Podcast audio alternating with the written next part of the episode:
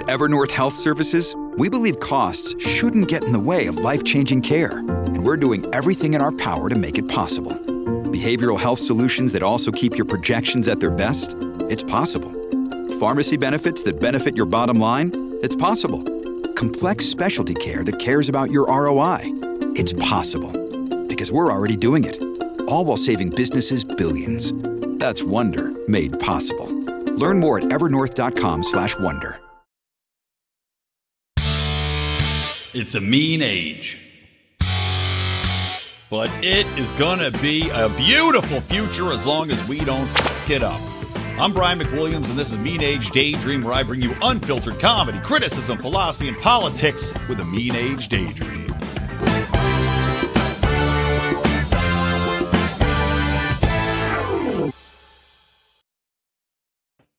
Welcome to Mean Age Daydream, the show that was not in any way associated with the FTX crypto scandal. So get that out of your minds. Uh, big, big apologies to any of you out there that were ruined in this. I know quite a few people in our space obviously are interested in the crypto world and investing in crypto and all that good stuff. I did have some Solana. That I will say I had, uh, when I buy, I think I bought like a thousand dollars of Solana and eh, kiss that goodbye. I don't know. We'll see if that coin gets salvaged. But I'll talk a little bit more about FTX later on in the show. Mainly, I want to talk about not the distinct aspects of what brought it down uh, internally you know, we'll talk a little bit about uh, Sam. What the fuck's this loser's name? Sam Bankman Fried, or is it Fried? Probably Fried. The uh, the Wonder Kid, this guy that everybody was really bending over backwards to praise because he was such a philanthropist. What a great guy! It's it, you know, it reminds me of these uber feminist men, right? It reminds you of these beta bitch uber feminist men that everybody bends over backwards saying how amazing they are. And they try so hard to be allies with the cause. And then it turns out that they're trying to finger bang every person possible at their worst moments, you know, a drunk crying girl. And they're there for them because they're, they're so sympathetic. And then, ah, a predator. But we'll get to that a little bit later today. I want to start off with uh, just recounting a little bit of how how my last few days have gone. I uh, am a little bit underprepared today. You know, the FTX stuff I had to get all caught up on, talk about it. Again, I'm not going to go into super detail. I'm going to give you my my overarching take. And I'm going to save commentary on Dave Chappelle, who, of course, hosted Saturday Night Live. I had uh, tweeted out, and I, I, think talked about it briefly. My prediction was after these SNL hack ass writers, right? This writing staff that's unfunny, that's ultra woke, that's ultra sensitive. Three things that you don't want in comedy writing, by the by, is a bunch of sensitive fuckers writing your jokes. Well, after they had decided to boycott the episode because Mr. Chappelle was so out of bounds, so just uh, unpalatable.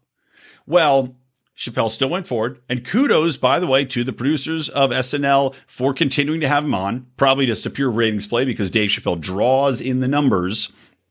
And they, of course, desperately need more viewers.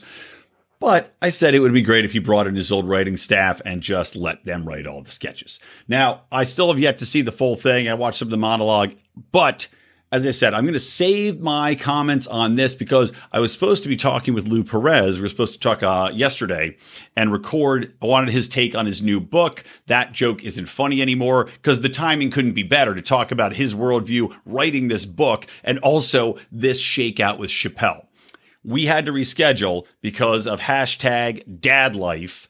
And I am now going to be talking to him on Thursday, and that episode will come out next week. So look forward to that. Talk with Lou Perez. I also had to reschedule Jeff Deist for the same reason that my kid was homesick. But uh, but anyway, check out the Patreon, Lions of Liberty Patreon patreon.com forward slash lions of liberty or lionsofliberty.locals.com. I will live stream the conversation with Lou Perez. It's going to be Thursday, 4 p.m. Pacific, 7 p.m. Eastern time. We'll get into all things Chappelle, his book. It's going to be a fun conversation. Lou's one of my favorite guys.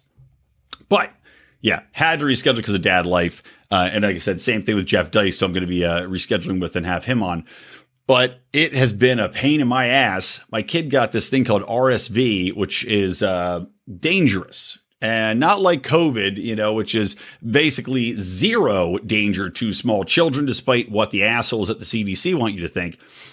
This is something where if a baby gets it, and I've got an eight week old, well, it can get up in their lungs. You have to go take them to the hospital. They can get very sick. You have to get them on a little baby ventilator and oxygen. It's it's a nightmare. Basically, it's it's something where you have to continuously check the oxygen levels in their blood to make sure they're not suffocating, you know, causing brain damage and everything else. So it's scary.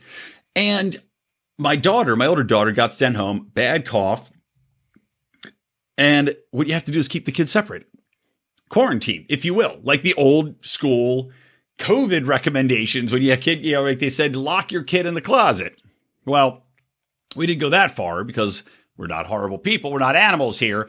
I had to keep my daughter with me at all times, which basically mean I couldn't work, I couldn't record, couldn't really do much of anything, right? I'm trying to keep her with me, keep her entertained, and she's somehow a monster that gets stronger when she's ill. Like I, I, I don't know if it's a Dungeons and Dragons superpower. I mean, I'm sure there's some fucking Pokemon card that has the same thing, but it's like when she's in an injured state, like a like a cornered animal that's wounded, she somehow gets this superpower energy where she just is a psychopath coughing, and yet high energy. Like, girl, can't you just be sick? Can't you just sit in the corner and, and, be ill and watch television like the rest of humanity? No, not this kid.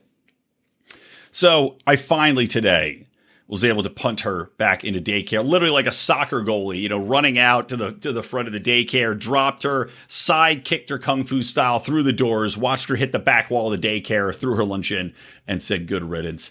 I honestly, I don't know how people do it when you have uh you know you those of you out there who homeschool 24/7 I don't know how you do it. My hat is off to you I know you don't have work stuff to deal with at the same time if you're homeschooling for the most part. I know that's uh, you know always a tough ask or a part-time gig, but very stressful on my end. And uh, again, with the two the, the, separation of the children made it extra difficult. So my wife's basically locked in a bedroom, or we have to switch off, or I have to go take this sick kid out to the park and pretend that she's not.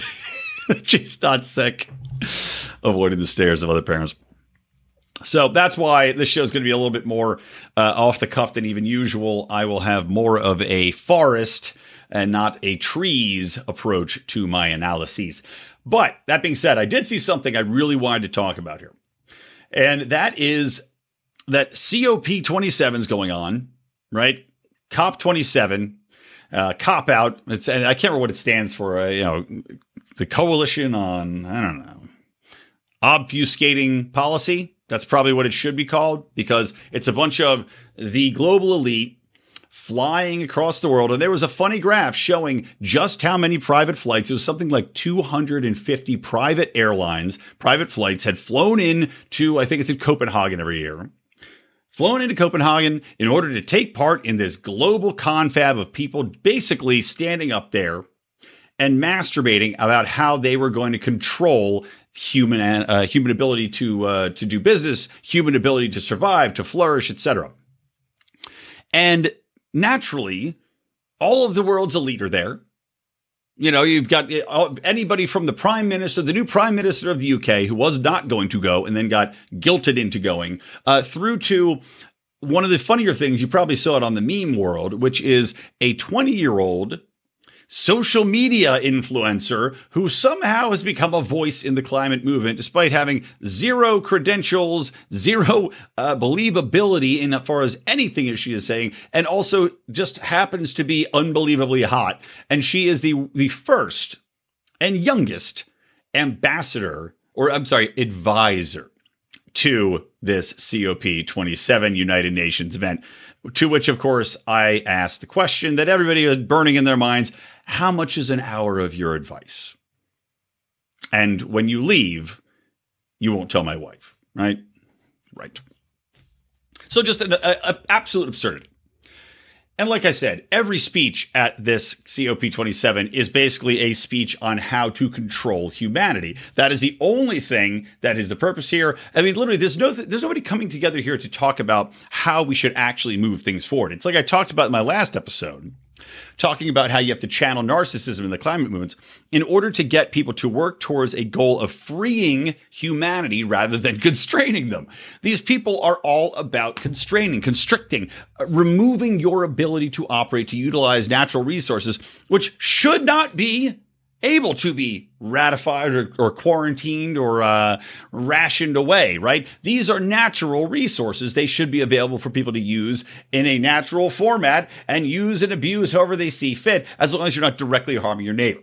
Now, naturally, the biggest thing that comes about from environmental movements is the argument that you are distinctly harming your neighbor. However, there are natural laws that can put into place there in the courts that can eliminate this. You can sue people over damages that are being done. We have developed systems to take care of this. These people think that those systems aren't enough and that you have to shut down all of humanity in order to achieve certain goals. So, flash forward, right? Because the way in which the market's playing out right now you have people that are desperately trying to stay alive because their circumstances uh, are surrounded by inflation. Their circumstances happen to be that in which you might not have enough oil or gas to make it through the winter to keep your grandma alive from freezing to death. You have to go in and throw hot water bottles on her chest, you know, lit from dog carcasses you're burning in the backyard of Poland.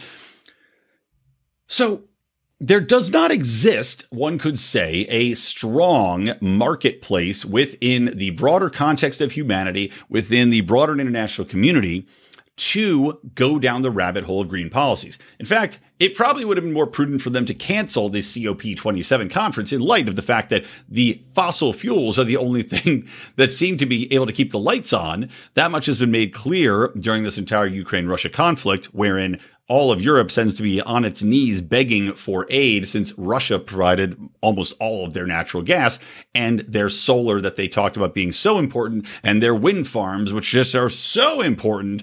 Well, they don't do enough to keep people alive.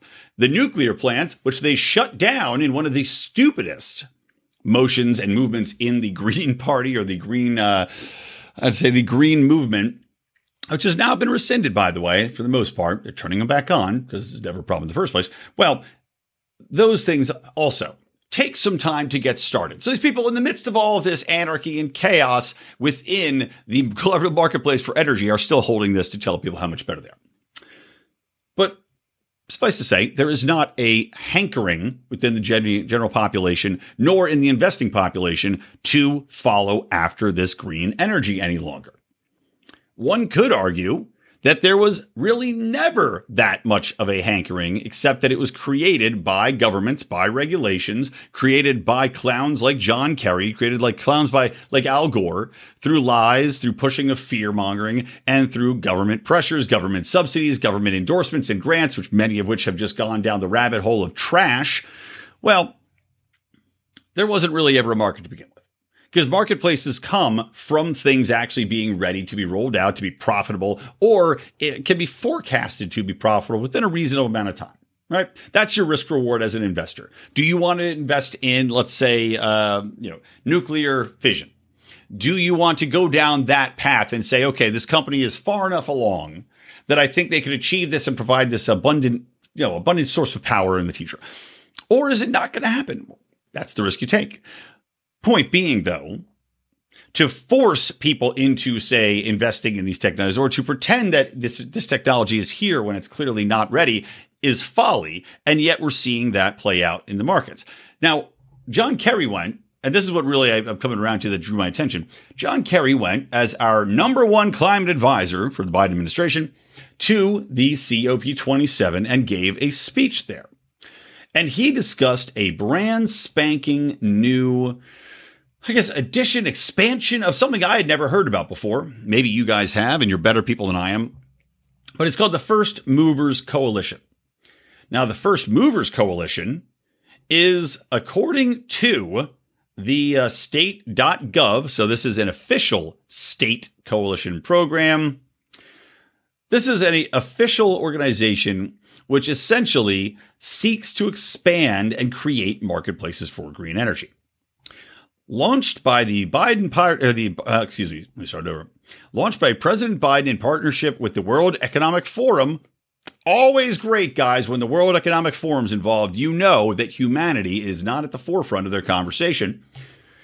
But it was launched last year at COP26. First Movers Coalition has expanded to include 65 companies representing more than 10% of the global Fortune 2000 by market value, as well as 10 government partners. New corporate members include General Motors, PepsiCo, and Rio Tinto. I have no idea what Rio Tinto is. I did enjoy the film Rio about blue birds, so perhaps this is uh, that that really took off more than we know.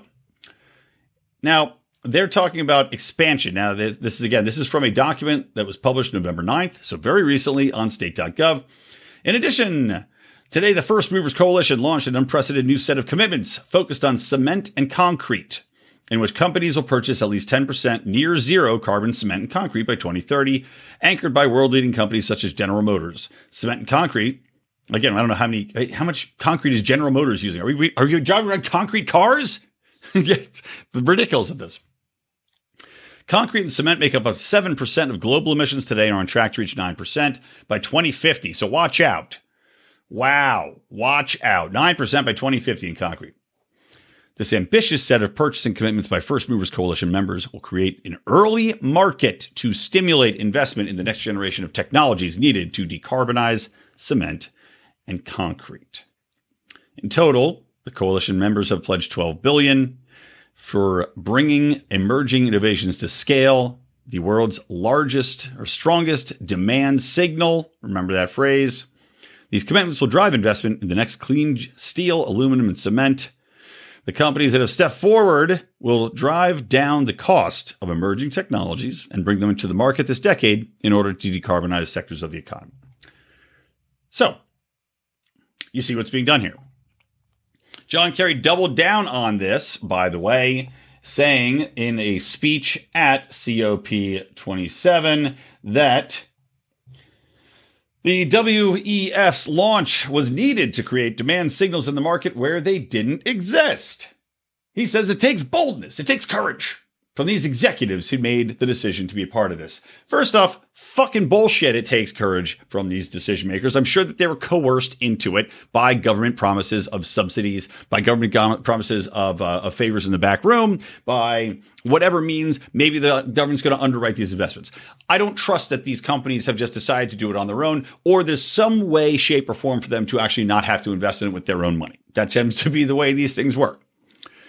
But just the fact that this exists, the fact that you have a government funded market coalition that exists solely for the purpose to create false market signals. And that's what these are. I want to reemphasize that. This isn't the government trying to maximize uh, potential by deregulating, by lowering taxation, by enticing uh, you know entrepreneurs and new business owners to create in this country or to remove boundaries from them, exploring new technologies by allowing them different uh, benefits of I don't know what it might be. Combining things that are typically regulated out of existence, right? It, this isn't the government stepping out of the way to allow a new technology to enter the marketplace or trying to help people thrive. What this is, is looking at an arbitrary and let's say evil number, like a 9% emissions due to concrete by 2050. Okay, what does that mean? Probably nothing.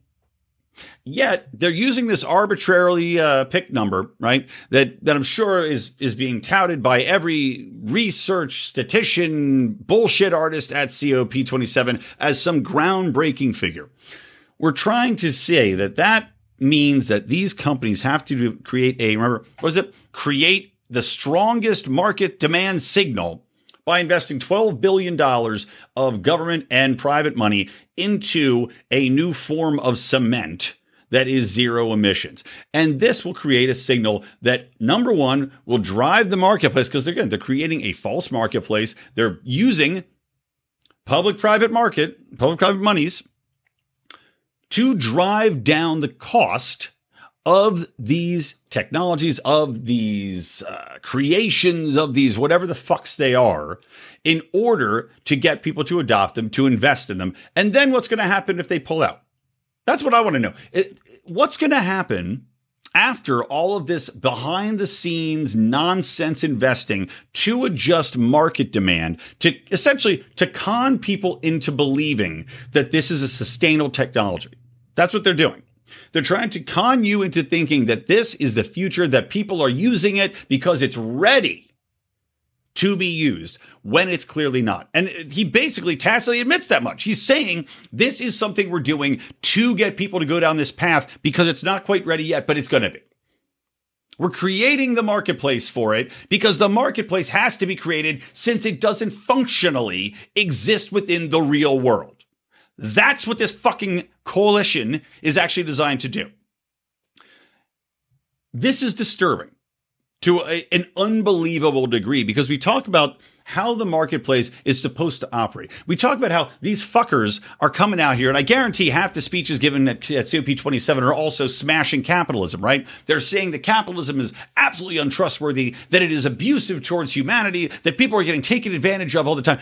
Well, yeah, if you had shit like this going on, if you've got cronyism to this degree going on, where you literally have a cabal, a climate cabal behind the scenes organizing what market features are going to work out, what technologies are going to be underwritten through false investments that are being forced through by governments in order to trick the population into believing them, in order to send a quote unquote demand signal to shove down people's throats whatever technology they decide to put their finger on at that given time. This is more insidious than having straight subsidies or government grants. Why? Because it's behind the scenes. Because it's not just a government subsidy that you can track, that you can see, that are voted on, that are put into bills. No, this is more insidious because it is a conspiracy. When you talk about conspiracy theories, you're talking about, you know, typically wild things outside the realm of imagination. But guess what? This is a conspiracy by the government working with other companies within a marketplace to create an a, a false price point to sell the population on.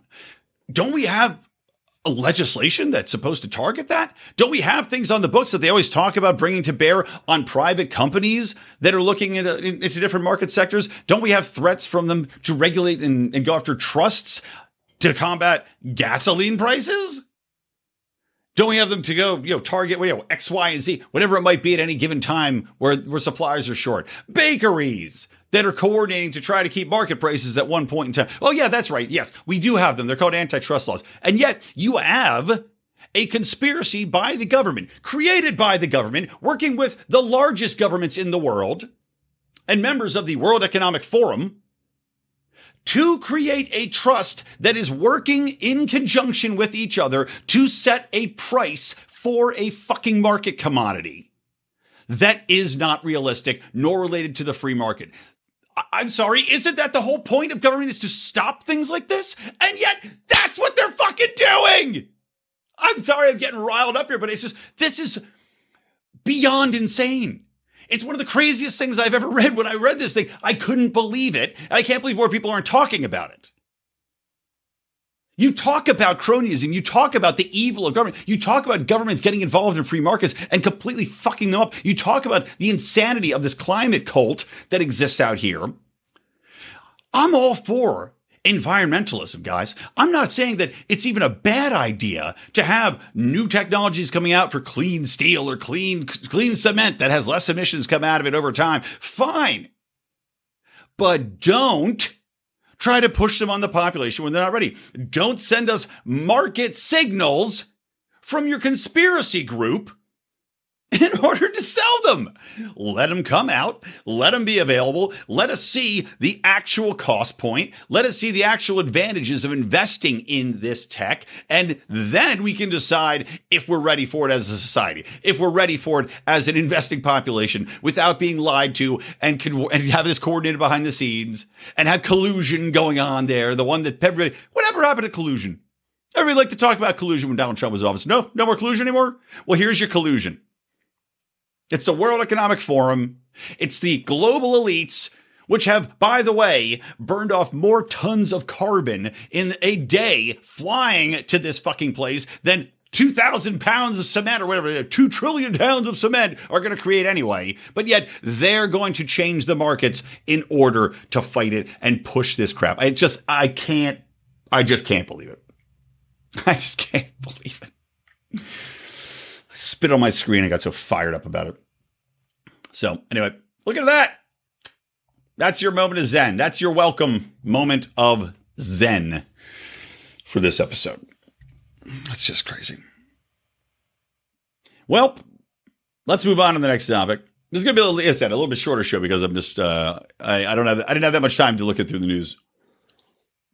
Kari Lake lost. So now, again, you know, I was talking this argument over when I was on Fabian Liberty's show. And, uh, again, I, you know, Donald Trump back candidates, guys. I'll just do a quick five minutes on this, but Trump back candidates, I do not feel did too well.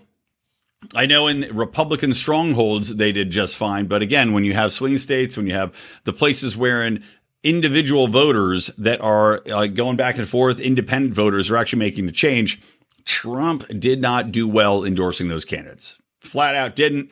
Blake Masters lost, Kari Lake lost. Granted, yeah, Katie Hobbs is a, is a governor that's counting the votes, somehow counting the votes and able to still run.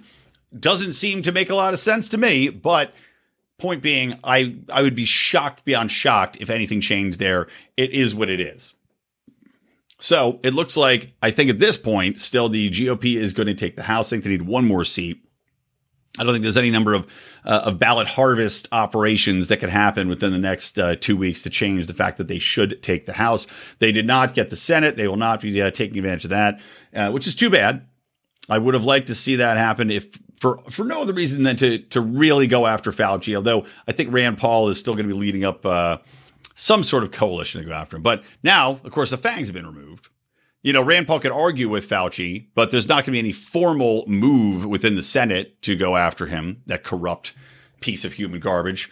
I guarantee Dr. Fauci all for the World Economic Forum. Uh, I wonder if he's on some different first movers coalition that has already been collaborating to push mRNA vaccines, keep the cost of that down, convince people that this technology is ready to go. But uh, I digress. I just, yeah, the, the midterms were interesting. Still completely fucked how many countries or how many counties, excuse me, still have issues counting votes, how many states can't seem to get this together. Obviously, the mail-in voting is a fiasco still, even if you believe in it, even if you don't think that it is, uh, it's necessarily corrupt it's still a fiasco. There's no way we should have vote counts going into weeks and weeks and weeks after the physical date has ended where you go vote. There should be a definitive cutoff, and I think it should be 24 hours afterwards. If the mail doesn't get through, well, you should have mailed it earlier, period. It's not like you can trust the mail anytime to actually get through regardless. I mean, who are we joking? who, are we, who are we kidding?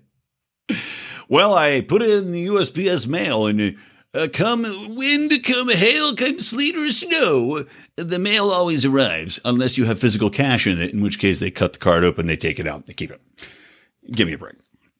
But it does seem to me that it's a fiasco. I think that there has to be uh, very stringent laws that have to be made against ballot harvesting. I think that's the most easily corruptible thing that we see from mail in voting.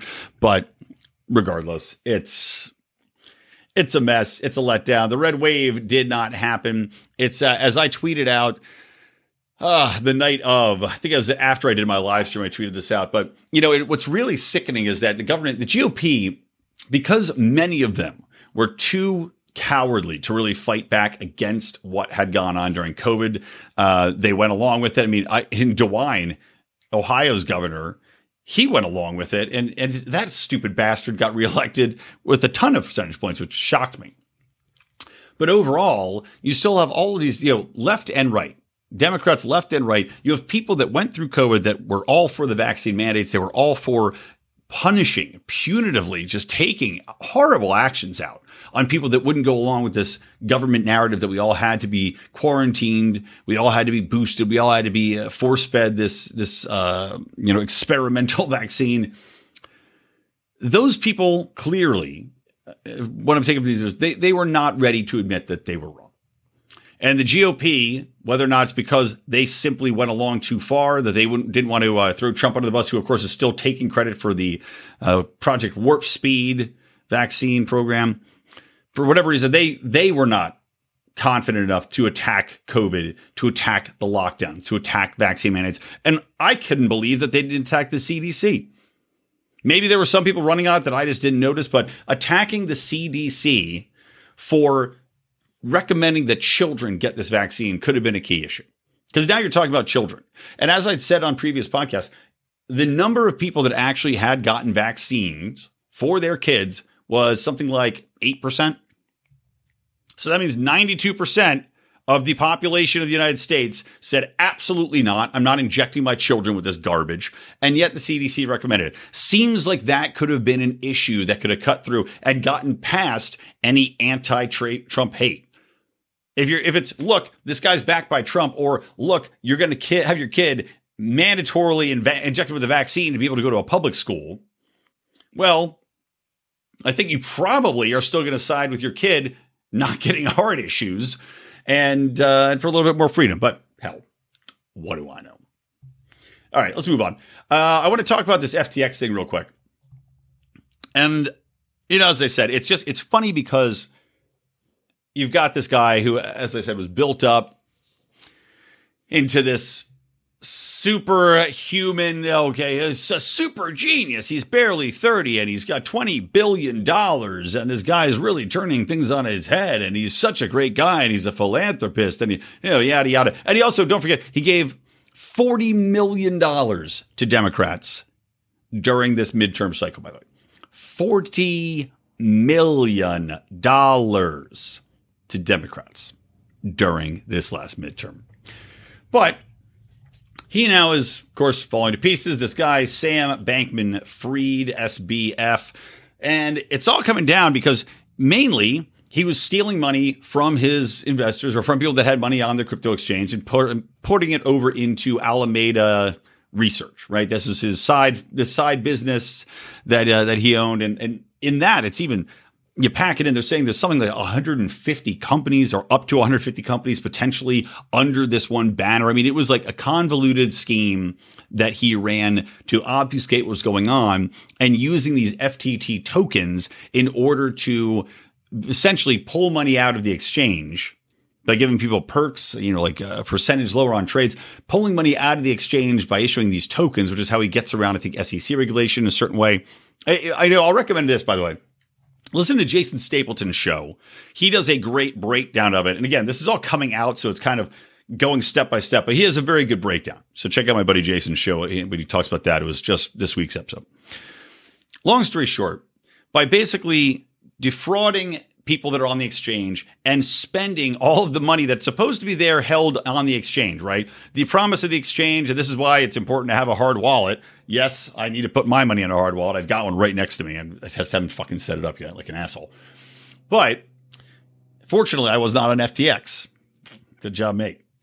So basically all this all these cryptocurrencies that are supposed to be sitting there well he took them out and he sold them off and he invested them in his own other companies now he took out something like for what were supposed to be 9 or 10 billion in assets he took out everything except something like 900 million right that's what was actually available for withdrawal should there be they used to call it a bank run of the day but that's what was available 900 million dollars now i'm not going to get into the whole crypto market regulation eh, eh, specifically except at the end here to make a point because I want to make this point that I tweeted out as well. Again, at Brian McWilliams, guys, if you want to follow me on Twitter, and of course, follow at Lions of Liberty.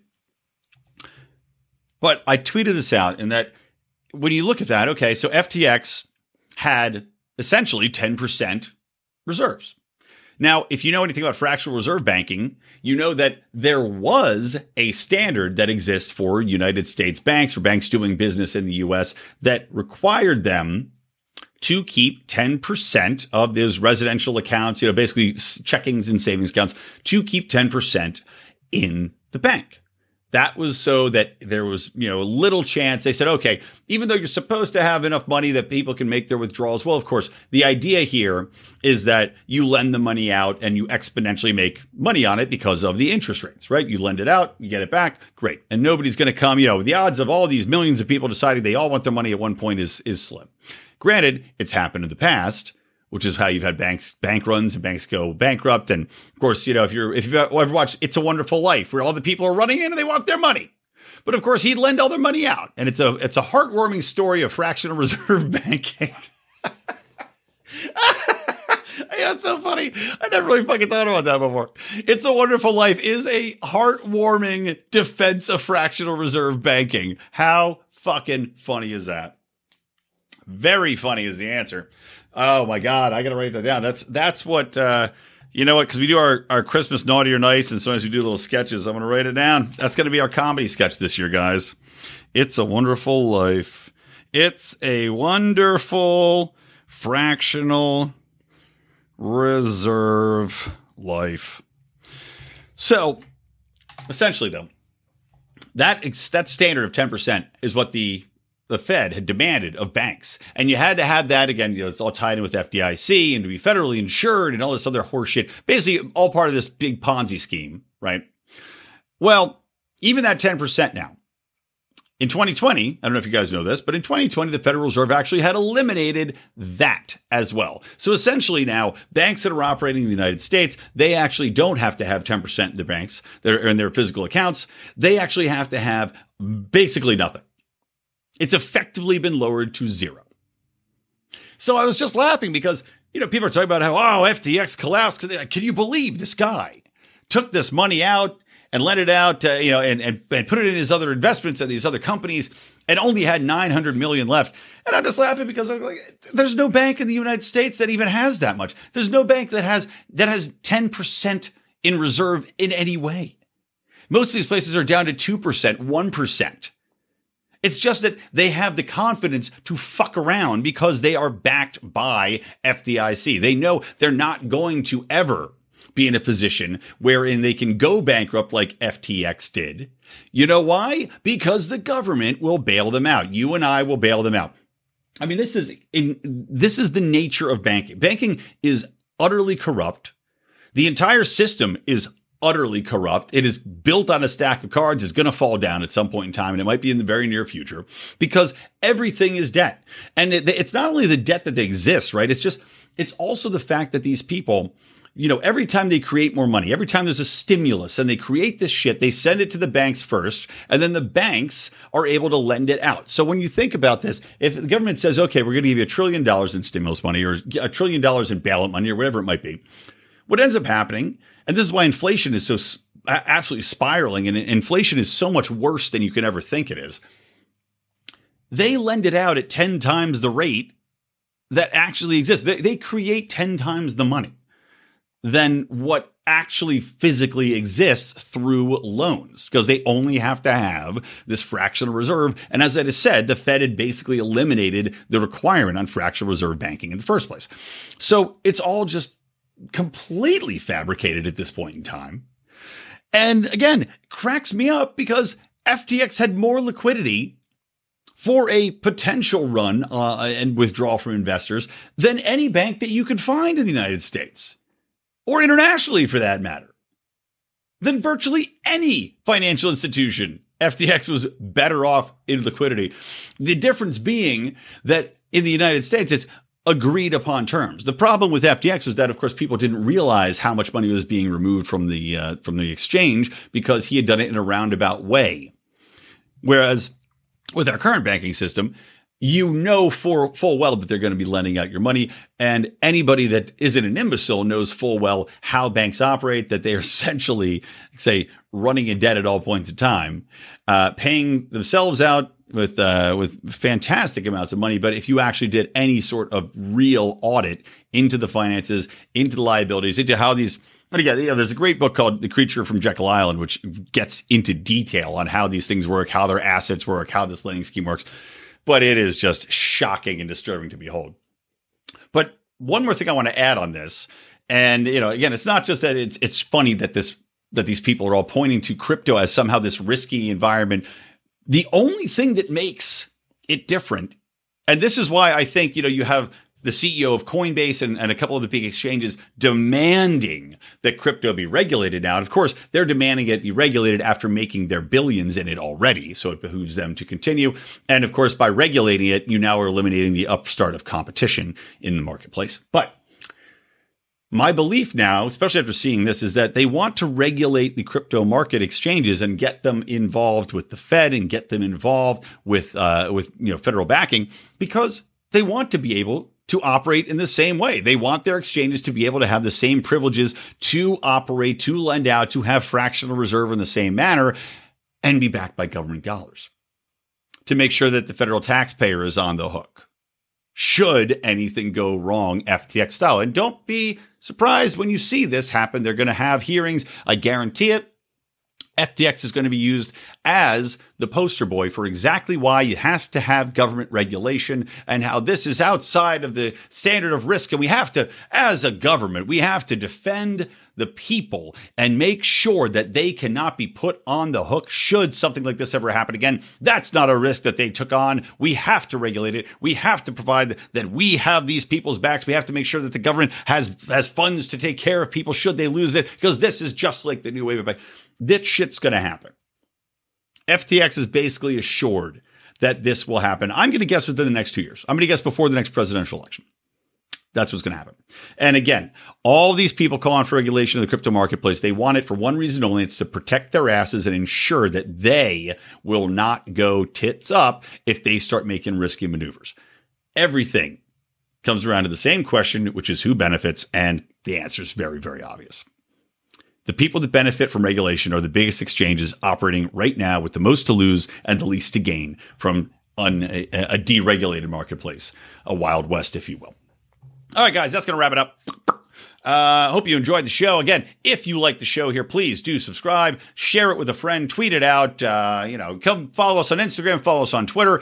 If you would be so kind, we would love to get you on board supporting the Lions of Liberty podcast. And uh, by the way, I forgot, I, I got to tout this. Let me go to Lions of Liberty dot store right now because, guys, it's the holiday season and I want to show you uh, one of our best things. One of our absolute best things. Let me search for it right here. It's the Merry Taxation is Death Mug. And of course, you can also get one of these for free, by the way, if you sign up. Go to patreon.com forward slash Lions of Liberty. You will get a discount on any merchandise, number one. So you if you're going to order a mug, you might as well just join for five dollars on the Patreon anyway, because you know you'll get your benefit there. You get a mug and a T-shirt; it's even itself out. But you can also get a mug for free joining a certain level. Let me. I'm going to share my screen so you can see this beautiful bastard. Oh yeah, look at that Lions of Liberty. It's got the the Lions of Liberty with a little hat on, and on the back, I love this. Merry taxation is death to the state from the Lions of Liberty. The Merry's got little reindeer horns on it. You can make a statement. You can give it as a gift if you got some Liberty people in your uh, in your household or your uh, your close friend circle. This is a fantastic gift. Great Secret Santa if you guys are going to be doing anything like that. You know, get your libertarian conventions together, get your your, your conservative conventions together, whatever it might be. Check it out. Merry Taxation is Death, guys, from the Lions of Liberty. All right, that's going to do it from me. Brian McWilliams from the Lions of Liberty Network and from Mean Age Daydream. Keep those electric eyes on me, babe, and keep that ray gun to my head. Peace. See you soon.